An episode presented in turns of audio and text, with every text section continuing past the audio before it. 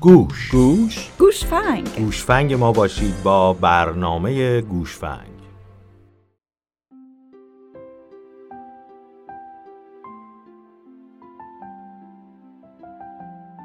سلام، به یک گوشفنگ دیگه از رادیو آرینا خوش آمدید. در این برنامه به موضوع غم غربت در میان مهاجران خواهیم پرداخت.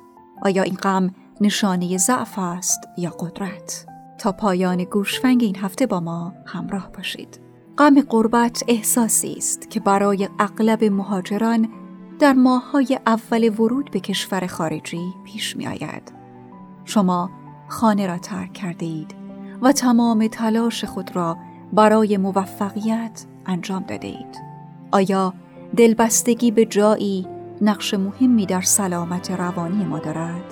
در همه فرهنگ‌ها و دوره‌ها دلبستگی به خانه و خانواده طبیعی قلمداد می شود و حاکی از روان سالم فردی است. اما پس از آنکه در سال هزار و ششصد و هشتاد و هشت غم غربت تحت عنوان یک بیماری برچسب زده شد، دید افراد به احساس عشق نسبت به خانه تغییر کرد. حتی در نظر برخی روانشناسان این افراد شخصیتی ترسو و محافظه‌کار داشتند.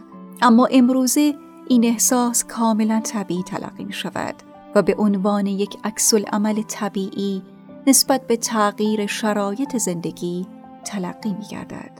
برخی از تحقیقات نشان می دهند که غم غربت با برخی مشکلات روانی مانند تنهایی، افسردگی، اضطراب، دشواری در تطبیق با شرایط جدید و مشکلات روانتنی همراه هستند.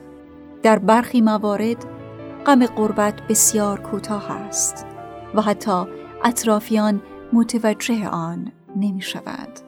گاهی حتی خود مهاجر نیز احساس خود را با نگرانی از شرایط پیش رو و توانایی غلبه بر مشکلات مهاجرت اشتباه می گیرد.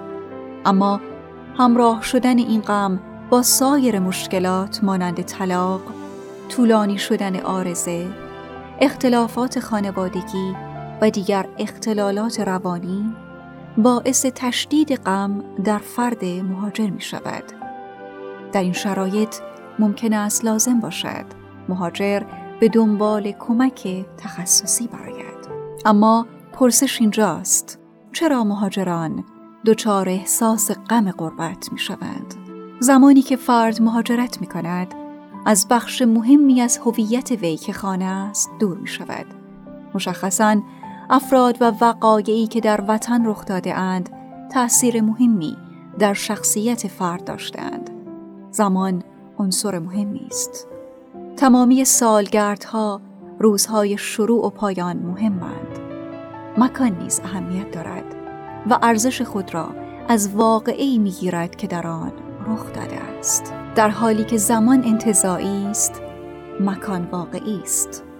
ما نمی توانیم عشق، لذت و احساسی را لمس کنیم که در روزهای مختلف زندگی خود تجربه کرده ایم. اما می توانیم مکانی که آن واقعه در آن رخ داده است را ببینیم و لمس کنیم. از سوی دیگر ما مشخصات مکانی که سالها منزل ما بوده است را با خود درونی می‌کنیم. برای مثال، اگر در یک روستای کوچک زندگی کرده باشیم، خود را به عنوان فردی روستایی می‌بینیم. می‌توان فرد را از شهر خارج کرد، اما نمی‌توان آن شهر را از درون او خارج کرد. عناصر مهم مکانی که در آن رشد یافته ایم، به بافت اصلی هویت ما تبدیل می‌شوند. حتی شکل معماری کشور غریب نیز به ما پیام متفاوتی القا می کند. مسیرهای ورودی بدون درب نشان از همدلی بیشتر در جامعه و گفتگوهای صمیمی است. در حالی که وجود دروازه و حصار مانعی برای تعاملات اجتماعی آزاد به شمار می رود. عارضه غم غربت در بیشتر مهاجران تازه وارد و دانشجویان سال اول در کشورهای غریب دیده می شود. فرد مهاجر در این شرایط غمگین نگران و افسرده است. فرد تمایل به تنهایی و انزوا دارد. شروع کارهای جدید یا دوستی با دیگران برای مهاجر دشوار است و او علاقه‌ای به شروع رابطه نشان نمی‌دهد. در برخی موارد احساس غم با دردهای روانتنی مانند سردرد یا تهوع نیز همراه است. اما احساس غم غربت در همه به یک اندازه دیده نمی شود. تحقیقات روانشناسی نشان می دهد که غم غربت در شرایطی بیشتر محتمل است که فرد در دوران کودکی تجربه جدایی از خانه داشته است و یا اصلاً تجربه از جدایی نداشته است. اما آیا غم غربت بهایی است که به خاطر دلبستگی به خانه می پردازیم؟ آیا باید از دلبستگی کودک به خانه به خاطر احتمال بروز غم غربت پیشگیری کرد؟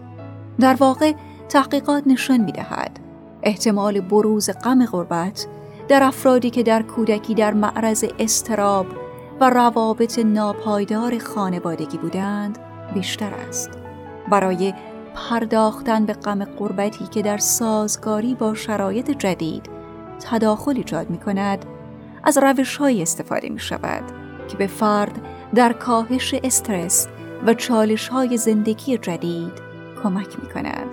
سعی کنید از این غم بهترین استفاده را ببرید. سوگواری جدایی را به نوستالژی تبدیل کنید. بازگشت به خانه، حتی اگر در خیال باشد، می تواند به ما یادآوری کند که ارزشمند هستیم و هستند افرادی که ما را بدون قید و شرط دوست دارند. این می تواند حس امید و خوشبینی را در فرد مهاجر زنده کند. از این که تا پایان گوشفنگ این هفته با ما از رادیو آرینا همراه بودید از شما سپاس گذاریم. شما میتونید چهارشنبه ها ساعت شش عصر شنونده گوشفنگ از رادیو آرینا باشید. تا هفته آینده و گوشفنگ دیگه، خدا نگهدار.